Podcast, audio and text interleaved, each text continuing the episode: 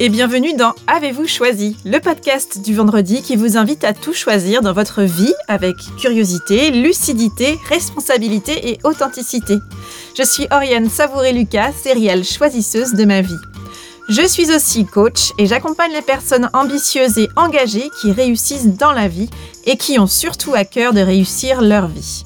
Je les accompagne à se créer une vie sur mesure qui leur va comme un gant, une vie épanouissante et impactante en profondeur.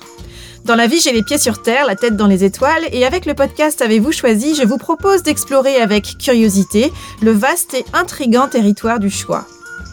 Cette exploration, je vous y invite au fil des épisodes et à travers trois formats distincts.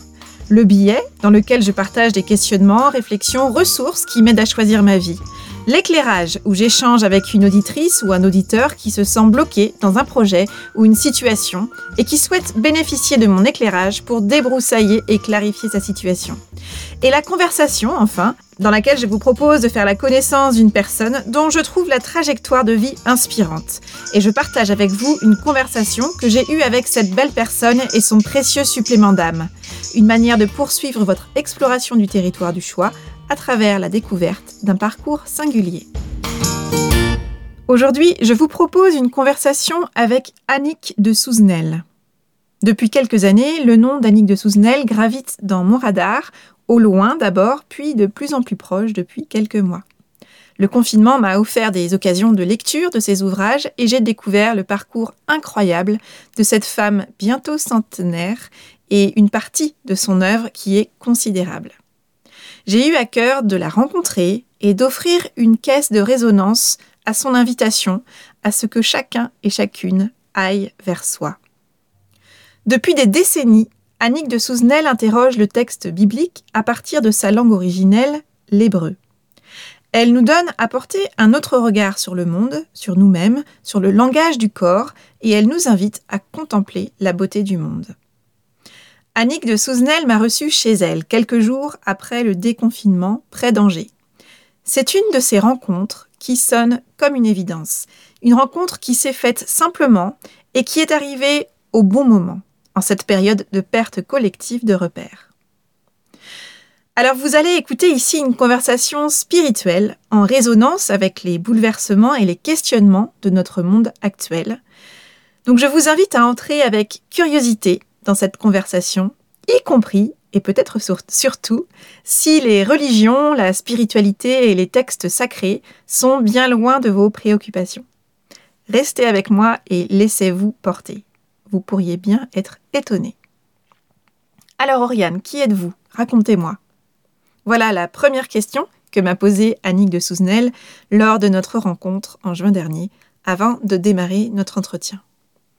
Qu'est-ce qui vous fait venir jusqu'à moi? M'a-t-elle ensuite demandé.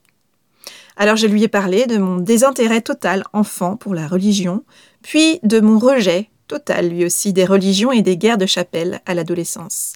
Du point de bascule qu'a constitué dans ma vie ces dernières années la mort de mon grand-père, je lui ai parlé de mon intérêt depuis pour la spiritualité et de mon cheminement personnel. La mort vous a ramené à la vie, m'a-t-elle dit. Annick de Souzenel est l'autrice d'une œuvre dense et considérable dans laquelle elle partage le fruit de son travail de plusieurs dizaines d'années donc, au cours desquelles elle a refondé une anthropologie à partir d'une nouvelle lecture de la Bible. Je trouve le parcours de vie d'Annick de Souzenel très inspirant dans ce qu'il incarne un désir viscéral de justesse, de cohérence et d'alignement entre l'esprit, le cœur et le corps.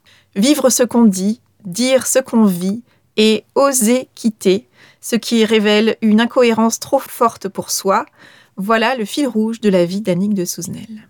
Annick de Souzenel naît en 1922 à Rennes, au sein d'une famille bourgeoise. Elle reçoit une éducation catholique et fera des études de mathématiques.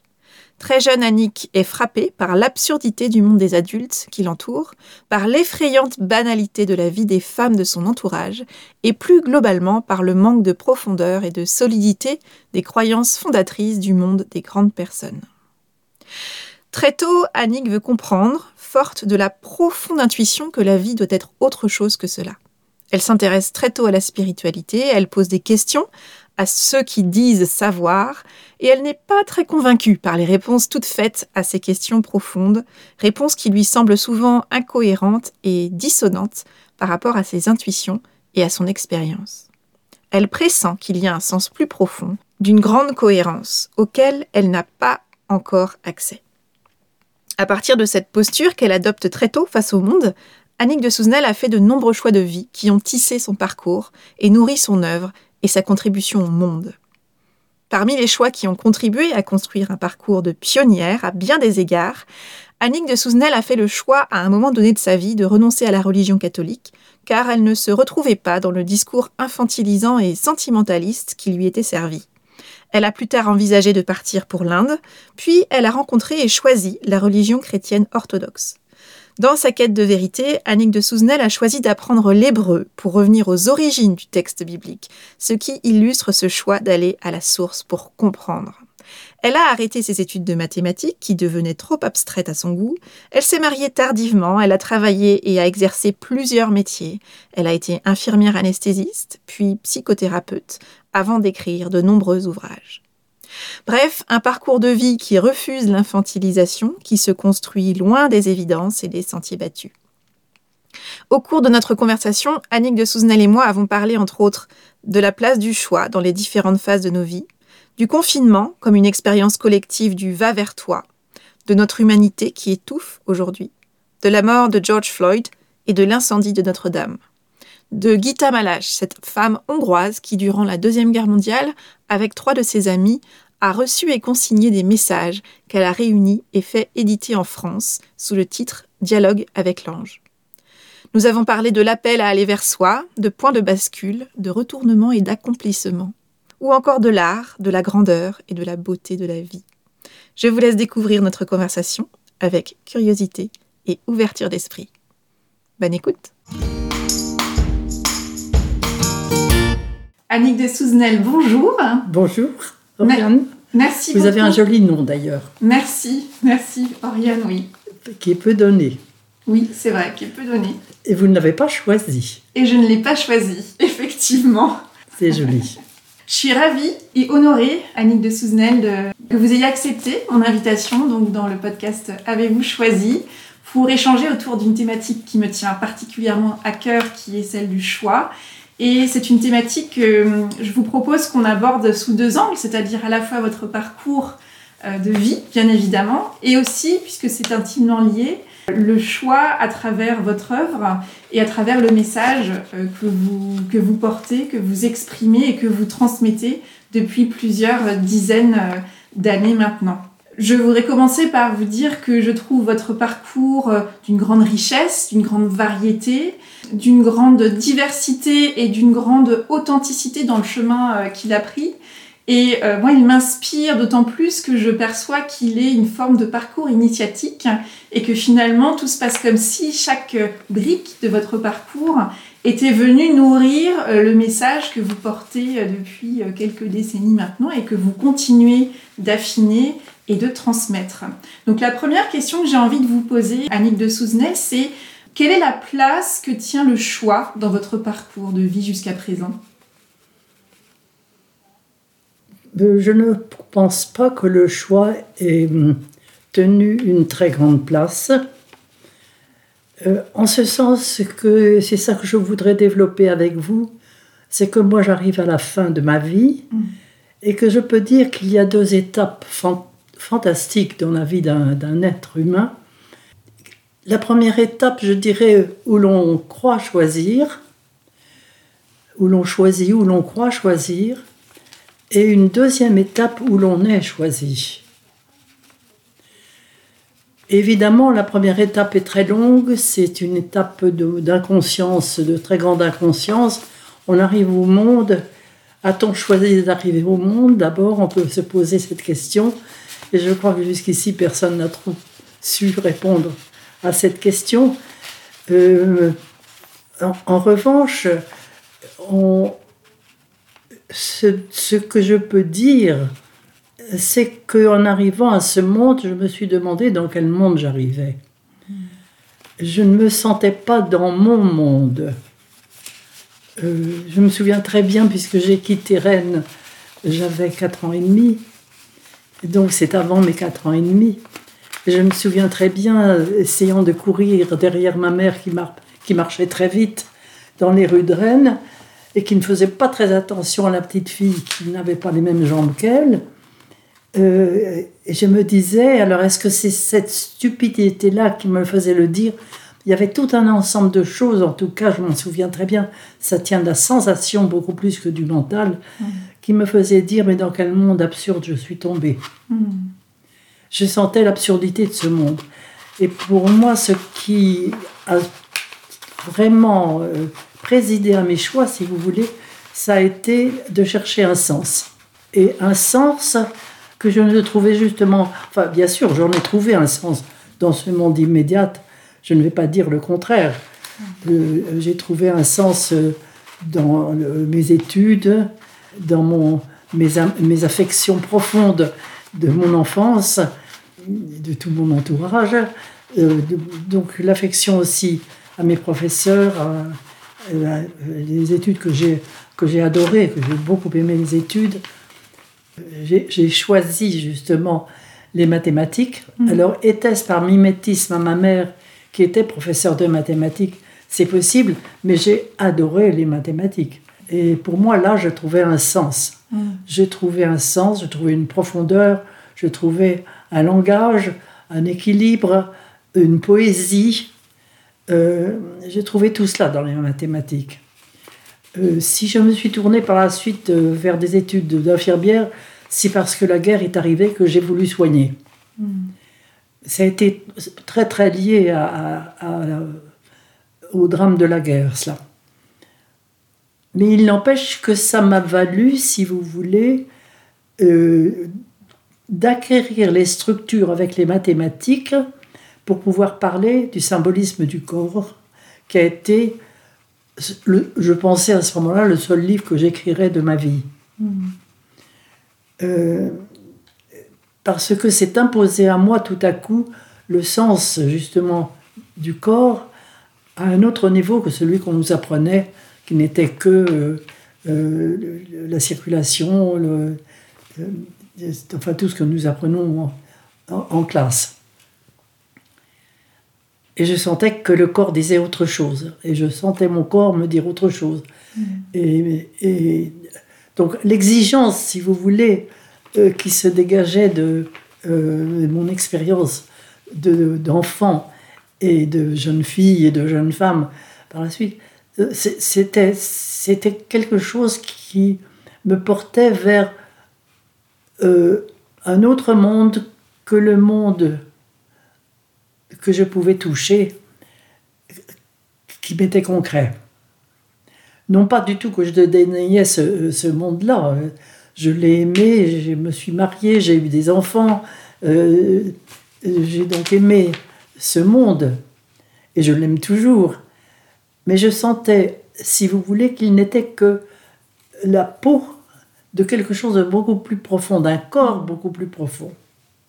Voyez-vous? Hmm. J'ai donc euh, toujours beaucoup cherché. Ce qui m'amène à dire aujourd'hui avec force que pendant la première partie de notre vie, nous faisons des choix euh, liés bien sûr euh, à nos goûts, à nos dons, à peut-être aussi la mode venant par un appel extérieur, euh, par des besoins comme celui de la guerre qui m'a fait faire des études d'infirmière. voilà, tout cela, ce sont des, des, des éléments venant de l'extérieur euh, qui nous ont conduits à faire des choix. Hmm. Mais il y a un jour où on est choisi. Et quel a été ce point de bascule pour vous, Annie de Souzenel?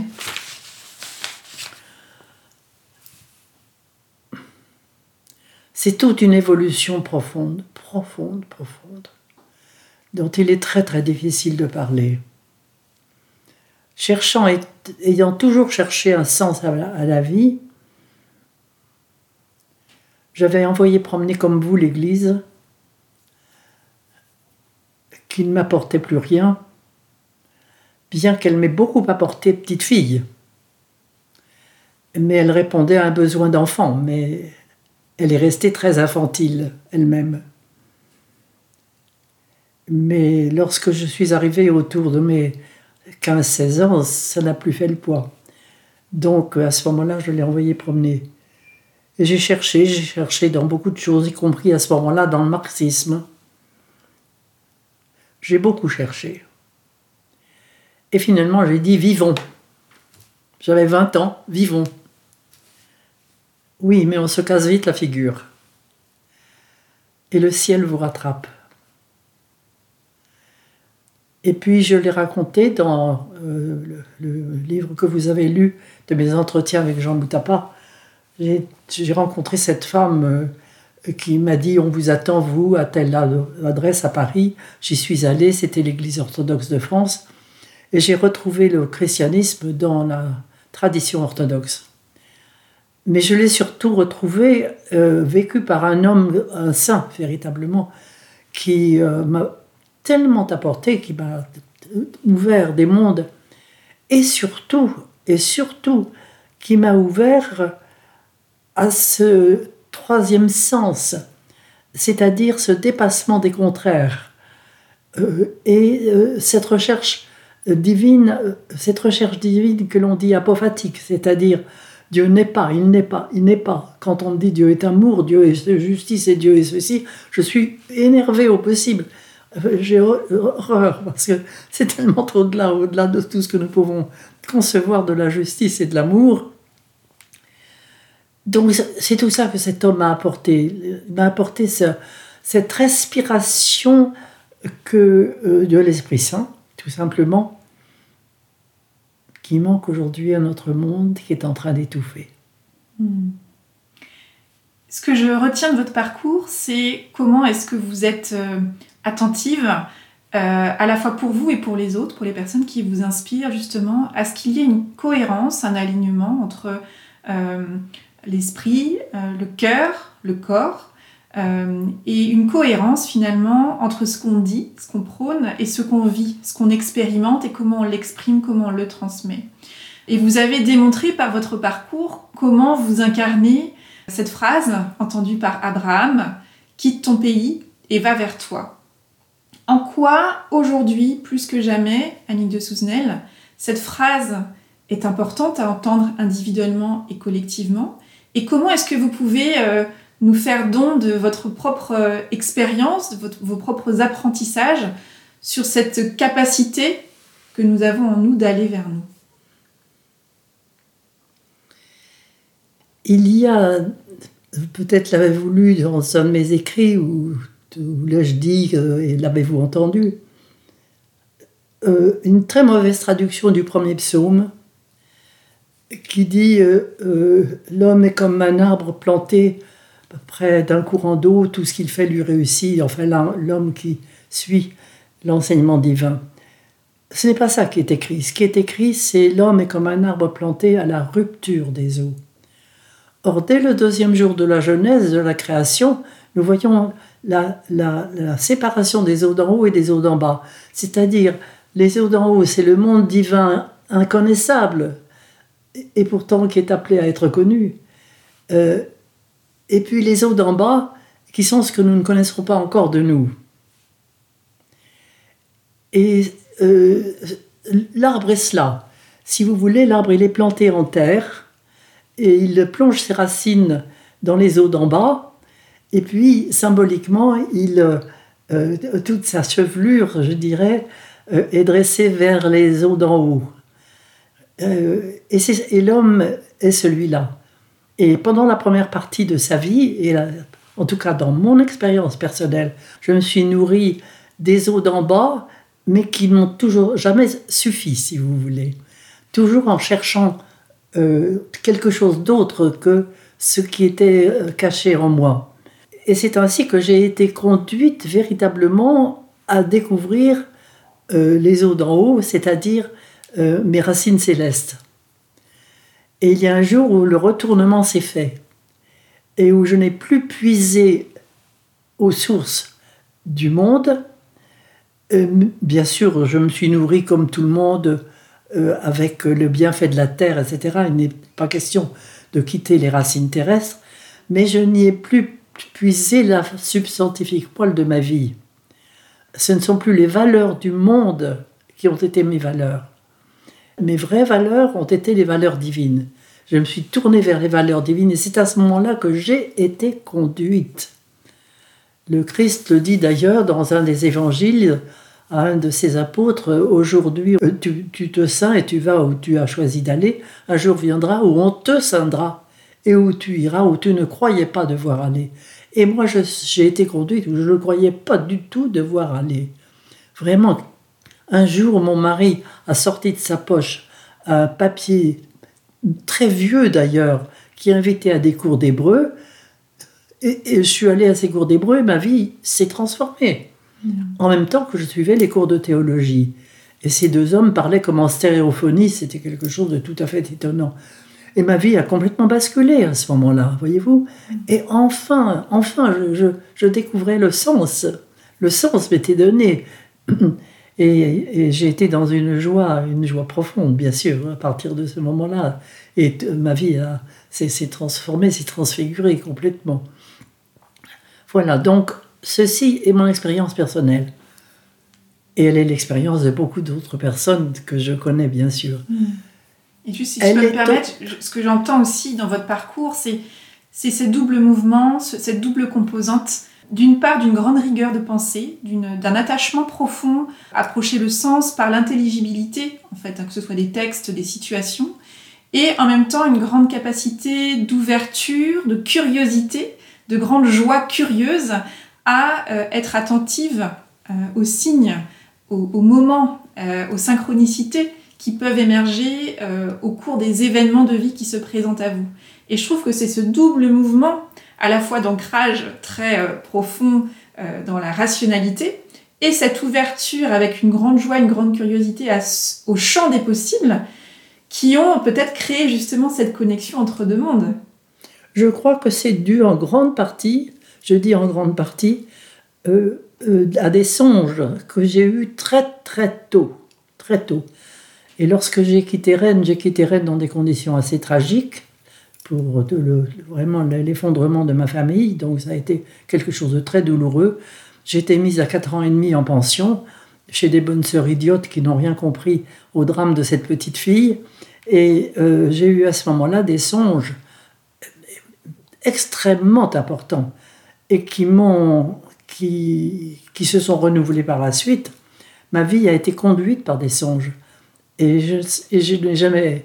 Il n'était pas question que que, que je les trouve absurdes.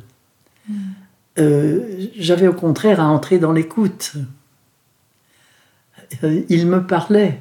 Et je vous montre cette oreille droite parce que c'est toujours dans cette oreille droite. Même un jour, l'ange m'a enlevé le coton de cette oreille droite en songe. Vous voyez? Donc, euh, je savais très bien qu'il y avait cet autre monde à l'intérieur de nous qui, qui m'appelait, qui m'appelait, qui m'appelait, qui m'appelait. Et cet autre monde, je l'ai découvert dans les Écritures et en me rendant compte à quel point les Écritures étaient, étaient traduites d'une façon mais absolument aberrante. Dieu cache sa parole, dit le, livre des Proverbes, c'est au roi de la découvrir. Nous avons entré dans notre dimension royale pour pouvoir euh, découvrir vraiment le, un sens plus profond de la parole divine. Et elle est émerveillante, émerveillante il est bien certain que quand on se contente de lire la Bible euh, au niveau où on la vit encore, on la lit encore aujourd'hui, euh, c'est peu enthousiasmant, vous comprenez, voilà. Mm. Et moi, j'ai vraiment la, joie, la joie immense d'entrer dans un autre niveau de lecture et d'essayer de le faire partager à mes amis et à mm. ceux qui y sont prêts. Et quel est ce message justement que, que vous avez d'abord appris? Ou réappris peut-être, et que vous avez aussi choisi de transmettre, mais quand le temps serait venu. Je crois qu'il y a cette notion de justesse du moment euh, qui pour vous a beaucoup de sens. Pourquoi est-il temps de parler, Annie de Souzenel Écoutez, si euh, le ciel me demande à moi de parler, c'est que le temps est venu. Hmm. Parce qu'il y a des gens bien avant moi euh, qui étaient autrement plus intelligents que moi Et si le temps était venu à ce moment-là, c'est eux qui auraient parlé, voyez-vous. Donc, euh, je me dis que si euh, aujourd'hui il m'est donné de parler, c'est que les temps sont venus. Hmm. Je vais euh, employer un mot extrêmement important qui correspond en hébreu à la teshuva. La teshuva a toujours été entendue comme étant le mot pénitence, se repentir d'eux et de toutes les méchancetés qu'on a faites, etc. Ça va beaucoup plus loin. La teshuva, c'est un retournement total.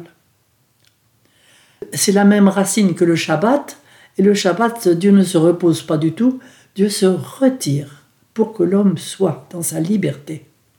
C'est un retrait d'amour, comme l'amant qui se retire pour que sa bien-aimée vive sa vie, tout en revenant quand elle l'appelle. Voilà, nous sommes dans cette dimension-là. Et la Teshuvah, c'est un retournement total. Nous avons ce mythe tragique qu'on appelle celui de la chute, et qui est un très mauvais mot.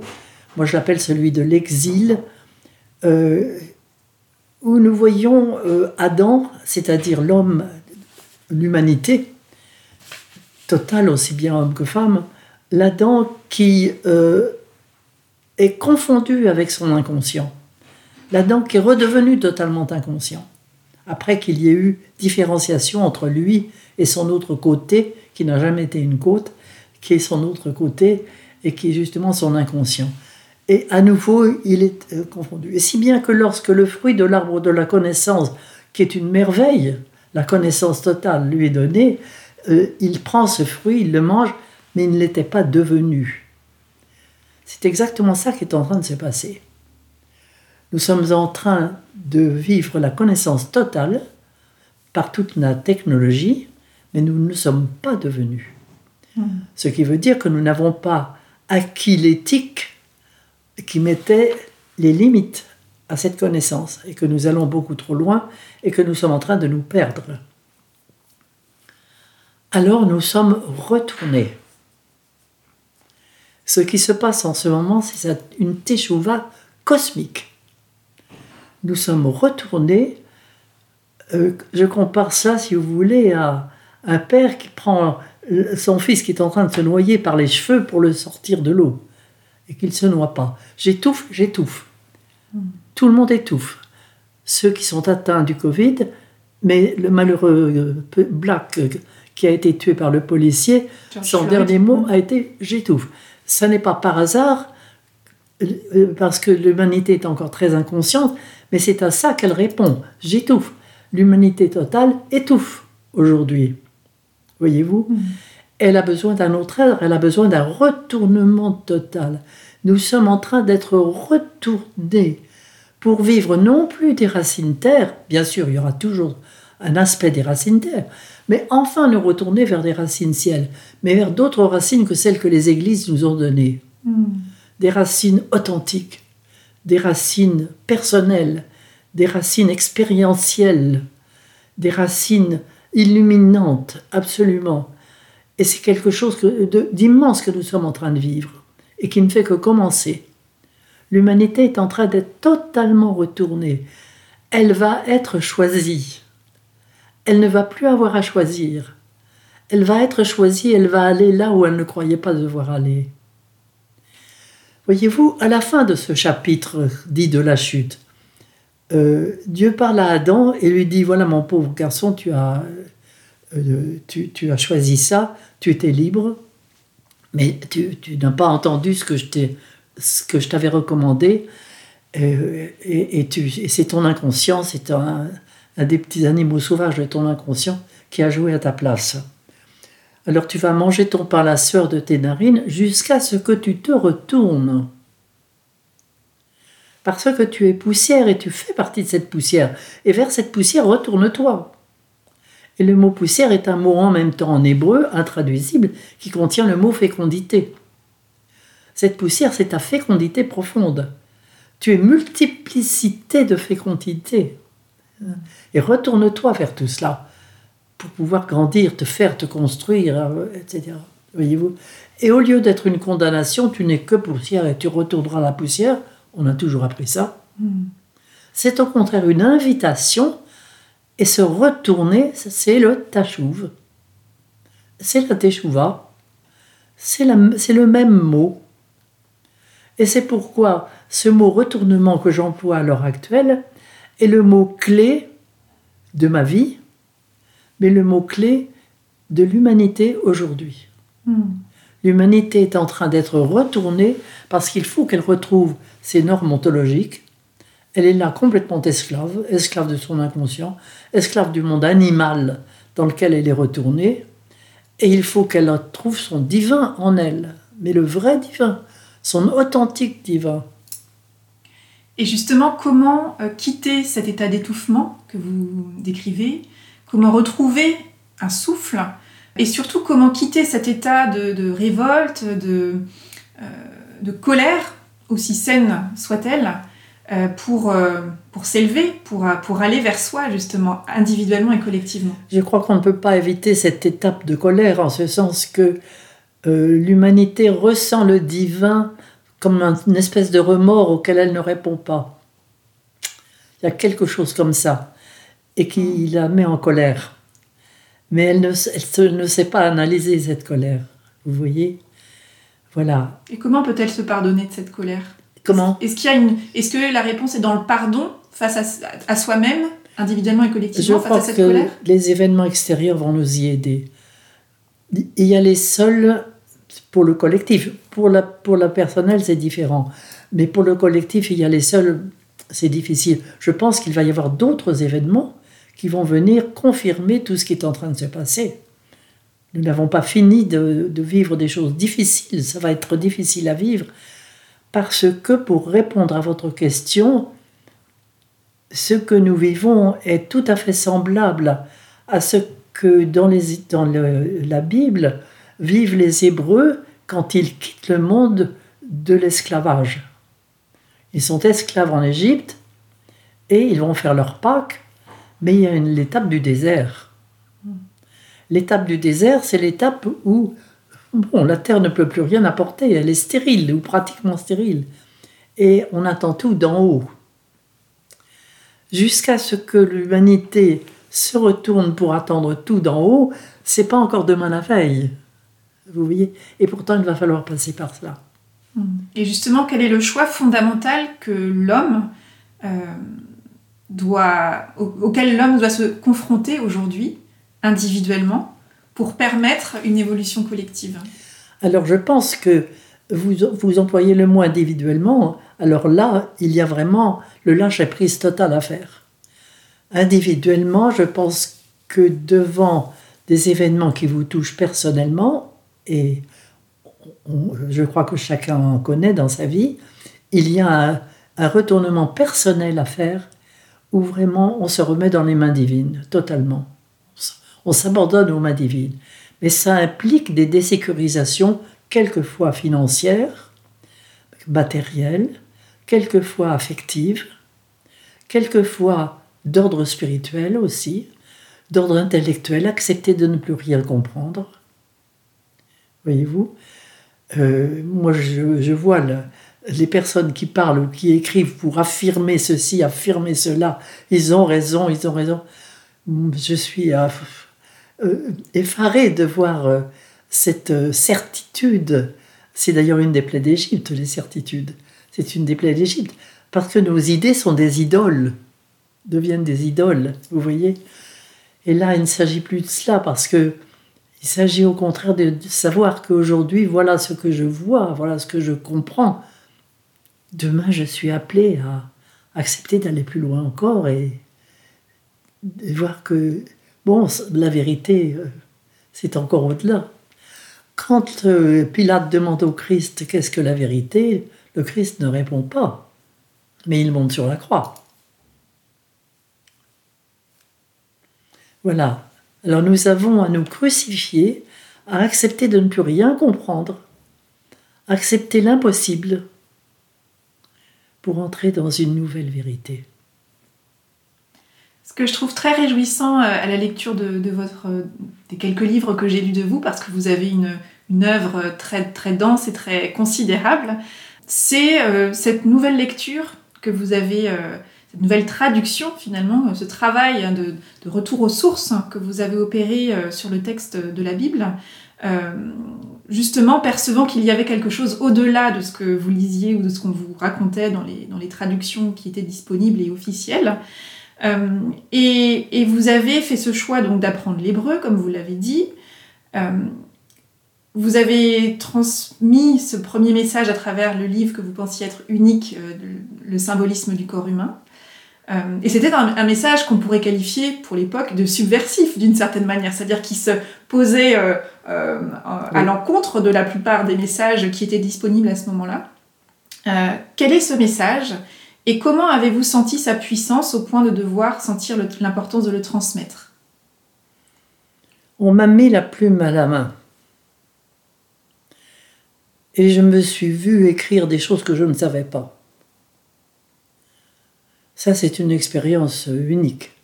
Bon, j'avais l'idée, quand j'ai pris tout de même la plume, si vous voulez, un petit peu une idée de ce que je voulais écrire, mais entre ce que je voulais écrire et ce qui s'est écrit, il y a quand même euh, des mondes. Hein. J'ai fait cette expérience étonnante. Euh, j'ai écrit ce livre à deux, hmm. l'ange et moi. Et je pense que l'ange qui a parlé à Gita Malache et à ses amis en Hongrie, euh, nous, sommes, nous a apporté le même, euh, même, message. Parce que lorsque j'ai vu, par exemple, parce que ce qu'il faut vous dire, c'est que, euh, comment s'appelait-il, Claude Métra, qui travaillait à la, à la radio à Paris à ce moment-là, est venu un jour m'apporter un manuscrit, les dialogues avec l'ange, manuscrit, en me disant est-ce que ça vaut la peine de, de, faire paraître ce livre-là?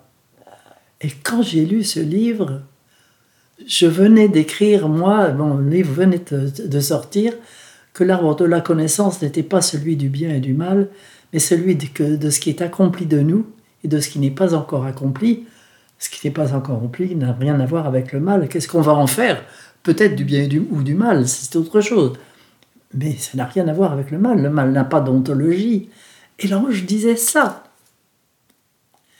Et j'ai été bouleversé. Plus j'avançais dans ce manuscrit, plus je, retrouvais ce qu'il mettait, ce que je venais d'écrire. Et j'ai dit à Claude Métra, mais il faut tout de suite le, faire paraître. Et bon, il a paru très vite, très vite après, dans les années 80. Et puis, euh, sur ces entrefaites, Gita Malage est arrivée, je suis allé la voir. Bon, ça a été un moment extrêmement émouvant, bien sûr, voyez-vous. Donc, euh, il est bien certain que nous arrivons à un temps où l'ange parle. Il parle directement à ces jeunes femmes et à Joseph, le, mari de l'une d'elles, de Lily, je crois, si je me souviens bien, euh, en Hongrie. Et il m'a parlé à moi ici, il a parlé probablement à d'autres que je ne connais pas ailleurs. Voilà, il y a des. L'ange susurre. Et aujourd'hui, ça va éclater. La parole va éclater. Et quel est ce, message que vous, que vous comprenez à la lecture, notamment de la, grâce à la polysémie hein, de l'hébreu qui vous a touché, qui vous a saisi, dites-vous? Euh, moi, ce qui m'a beaucoup touché et réjoui dans votre message, c'est euh, quelque chose que je crois profondément, c'est que la solution est à l'intérieur, que tout est déjà là et que nous avons un travail de révélation, hein, de, mise en lumière finalement à opérer. Euh, en quoi ce message vous a touché et a bouleversé votre vie? Vous, voulez parler du, message que j'ai reçu personnellement autrefois ou bien de, du Covid là qui vient là maintenant? Comme ce qui vous paraît le plus juste. Si vous voulez, moi j'ai vécu un Covid, quoi, si vous voulez, dans ma vie personnelle. Bon, ça, ça ne regarde personne, c'est mon, mon, euh, mon chemin à moi. Euh, moi, je parlerai plus volontiers, si vous voulez, de ce que nous vivons aujourd'hui. Écoutez, je vais vous faire une confidence.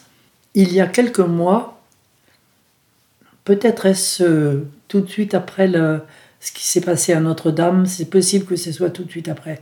J'ai commencé à prendre la plume pour euh, parler de ce retournement nécessaire. En ce sens que, euh, ou plutôt, euh, le retournement en question n'est que secondaire à ce que je veux vous dire. J'ai été très très frappé dans la Bible par les noms des descendants d'Adam. Et je me suis demandé si le nom de tous ces descendants d'Adam n'était pas des étapes de l'humanité qui nous conduisaient à aujourd'hui. Et j'ai commencé, alors j'ai pris la plume pour commencer d'écrire ce que je sentais. Non pas du tout pour faire un livre, parce que ça n'y avait pas de quoi faire un livre, mais pour laisser euh, un travail de, recherche euh, auprès de mes amis d'Ariga, qui en feraient après quelque chose. Et au fur et à mesure de ce que j'écrivais, ça prenait une densité incroyable. Et je suis arrivé à démontrer que nous vivons aujourd'hui, 2100 ans après le Christ, après la naissance du Christ, un retournement total. Nous le vivons aujourd'hui, 2100 ans après le Christ. Vous voyez Ce que j'écrivais a pris une densité euh, très forte et euh, il va paraître, et ça va paraître sous la forme d'un petit livre au relié euh, au mois d'octobre. C'est devenu un petit livre, un petit livre bien sûr, mais un petit livre. Mais où il y a, si vous voulez, cette réponse. Et je crois pouvoir dire, je sens en tout cas très fort, que euh, tous les chercheurs scientifiques essaieront de trouver un vaccin, quelque chose pour contrecarrer le Covid, ils ne le trouveront pas. C'est quelque chose qui nous vient d'en haut, qui est d'une autre dimension, d'une toute autre dimension ce n'est pas par la voie extérieure et par euh, en tuant un microbe que nous allons arrêter le Covid. C'est en faisant ce retournement, en allant chercher notre respiration ailleurs qu'en bas. Il faut que nous ouvrions nos poumons à une autre dimension. Et ce petit Black qui est mort en disant j'étouffe, il nous a donné un message. Et ce message est en train d'être entendu, pas compris, mais entendu. C'est déjà beaucoup. Et c'est ça qui est en train de se passer. Et c'est comme si nous était envoyé d'en haut une épreuve qui ressortissait à quelque chose d'un air autre pour lequel nos poumons ne sont pas encore faits. Mais nous allons petit à petit apprendre à respirer cet autre, cet autre air. Et c'est ça qui guérira le Covid. C'est respirer l'Esprit Saint. C'était la fête de la Pentecôte, là, cet euh, dimanche. Respirer l'Esprit Saint. Et c'est ça qui guérira. Et par quoi commencer à titre individuel quand on, on, comprend cette, euh, cette, nécessité du retournement, qu'il y a un chemin à parcourir, qui, euh, il est, important d'aller vers soi et qu'on est de plus en plus nombreux à sentir euh, cet élan qui se manifeste par euh, l'esprit, par le cœur, par le corps, d'aller vers une forme plus authentique de qui on est, à la fois personnellement et, collectivement. Mais il y a beaucoup de personnes qui sont un, peu dans ce double mouvement, cette tension, cet écartèlement entre oui, j'ai bien compris, et en même temps, ça reste un niveau encore extrêmement intellectuel, pas encore incarné. Exactement. Donc, comment passer, comment faire ce, ce changement, cette transition, cette mutation?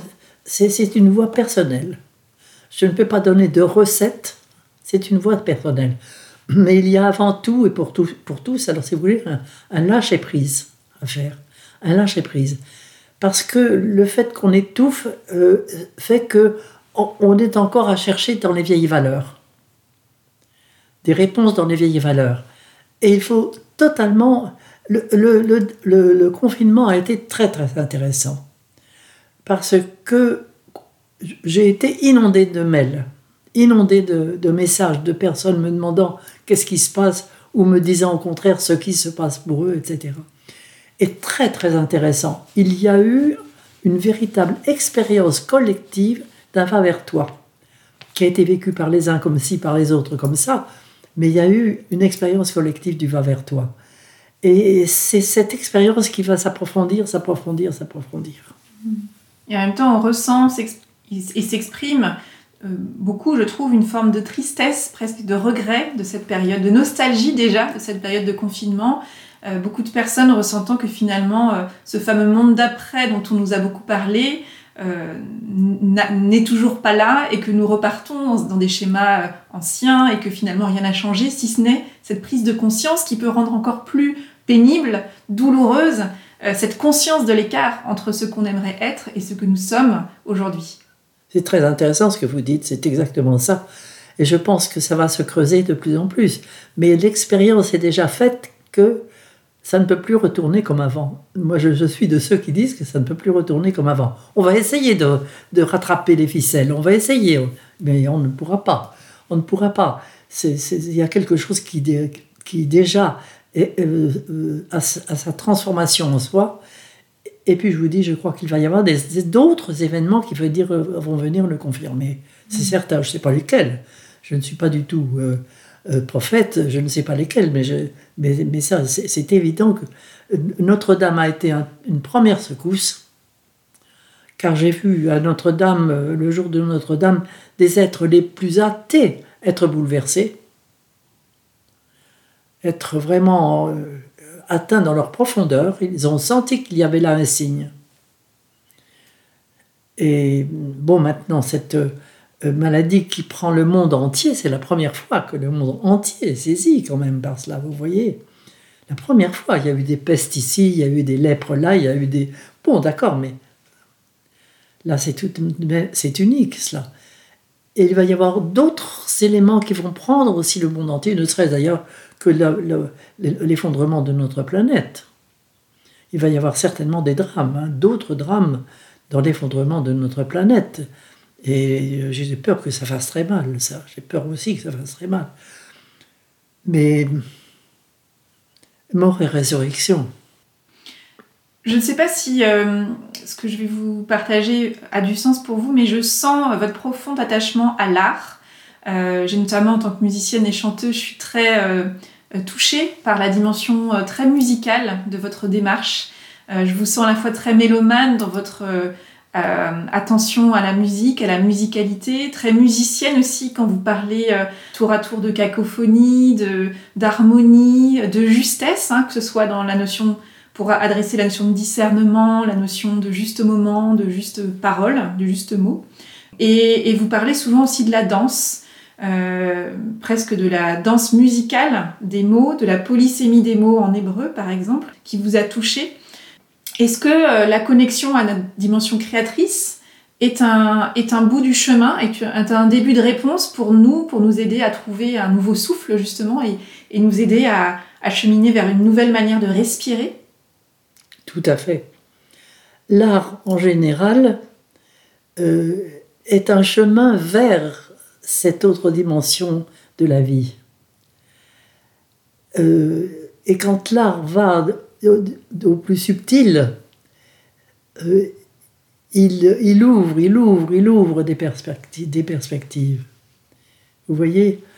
Et je suis très frappée, moi, en tant que chrétienne orthodoxe, par l'art de l'icône. Et l'art de l'icône veut que la perspective vienne vers nous. Nous sommes le point de fuite. Et toute la vérité de, l'art est là. C'est qu'en fait, l'art nous conduit vers plus grand que nous, vers quelque chose qui, que nous portons à l'intérieur de nous, mais qui est tellement plus grand que nous, et qui nous conduit jusqu'au divin. Voyez-vous? Et que ce soit par les couleurs, les odeurs, les, sons, etc.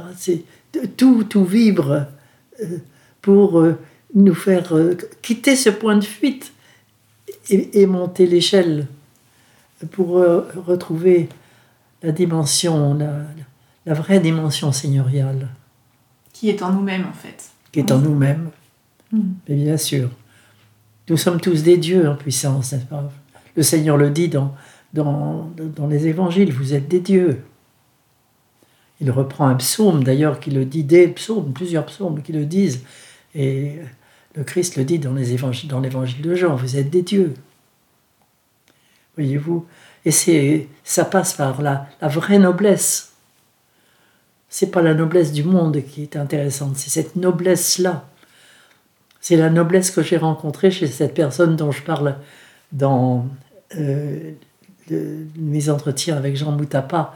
Elle reste avec moi, cette femme, cette montagnarde qui gardait ses chèvres en ses veines et qui était toute seule dans son village tout l'hiver. Et je suis allée la voir pour me dire Mais comment cette femme peut-elle rester toute seule l'hiver? Tout de même, il, faut, être, faut être fort intérieurement. Et quand je me suis assise auprès d'elle, c'était l'été, il y avait du monde, mais elle était en train de garder ses chèvres. Et je me suis assise auprès d'elle pour essayer de, d'entrer en conversation. Et tout d'un coup, elle me dit Ah, madame, à vous, je, je crois que je peux parler. elle me dit Madame, je ne suis jamais seule. Et elle m'a sorti la Bible de sa, de sa poche.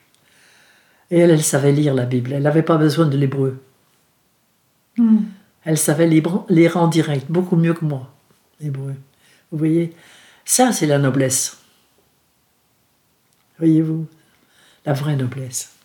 Et c'est ce lâcher-prise dont vous parlez qui nous permet d'atteindre euh, notre noblesse? Et bien sûr. Le lâcher-prise par rapport aux sécurités du monde. Savoir traverser notre désert. Accepter les déserts. Voilà. Vous savez, la vie est, d'une grandeur incroyable, d'une beauté incroyable. Mais l'urgence, c'est de retrouver notre ontologie. C'est-à-dire non plus l'homme réduit à son état animal, euh, sans aucune idée péjorative sur l'état animal.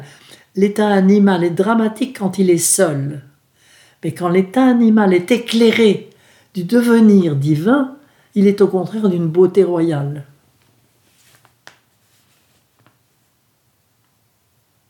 Avant de conclure, euh, vous l'avez évoqué, vous êtes dans l'hiver de, votre vie. Le grand hiver. Le grand hiver de votre vie. Euh, quel est euh, le message que vous avez à cœur de transmettre aujourd'hui? Celui que vous avez peut-être déjà transmis ou peut-être quelque chose que vous n'avez pas encore partagé? Non, je crois que ce que je peux dire à l'heure actuelle, dans l'immédiat, si vous voulez, c'est surtout n'aie pas peur.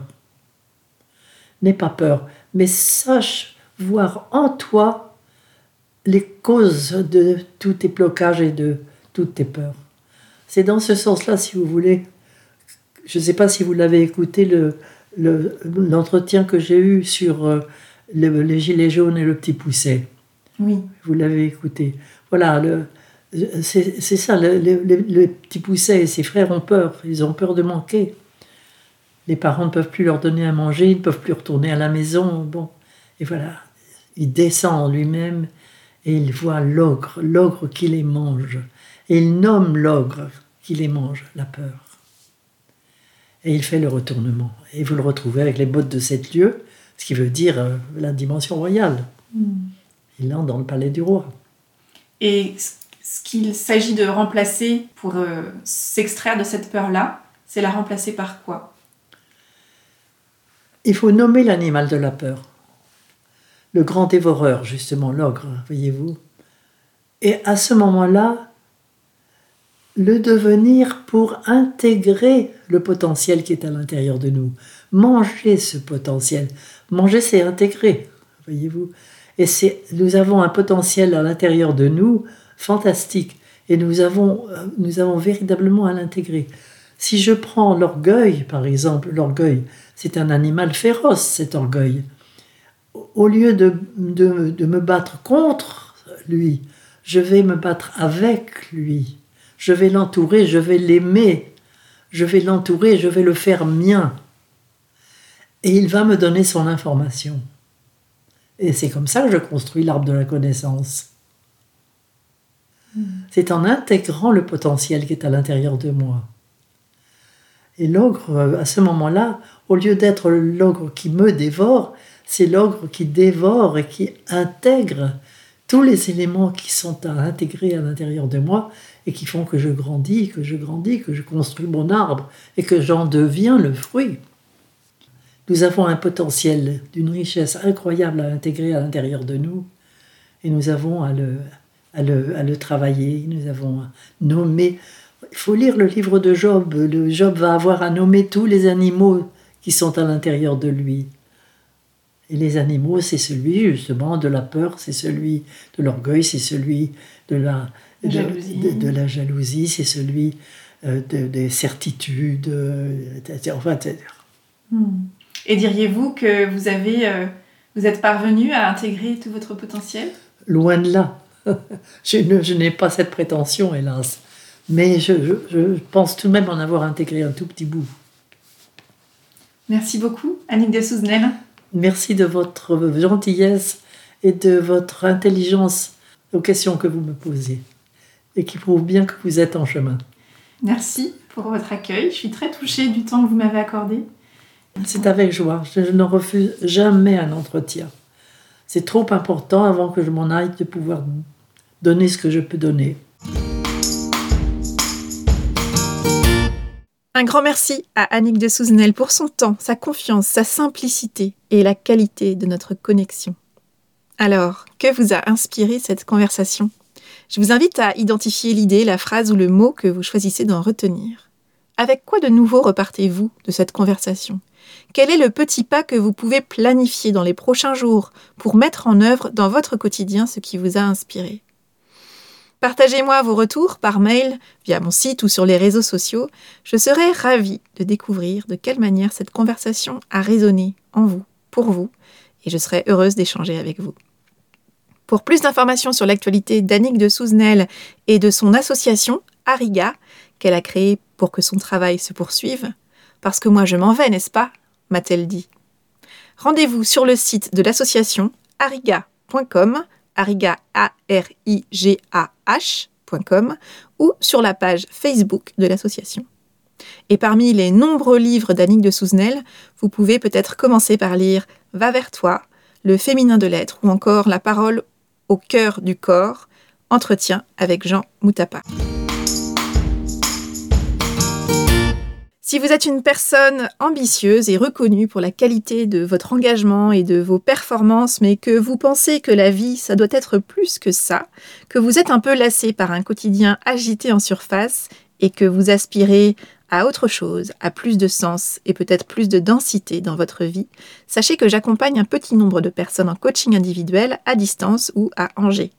Si vous êtes à un moment de vie où vous sentez que vous avez envie d'investir en vous pour avancer vers une vie qui vous ressemble davantage, contactez-moi via mon site oriansavoureluca.com afin que nous puissions identifier dans quelle mesure nous aimerions travailler ensemble à votre service.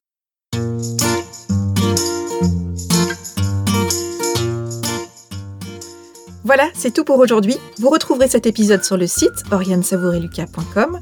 Si vous aimez ce que je vous propose, pensez à vous abonner à la newsletter de Avez-vous choisi afin d'être alerté dès la publication d'un nouvel épisode et pour recevoir la graine de la semaine.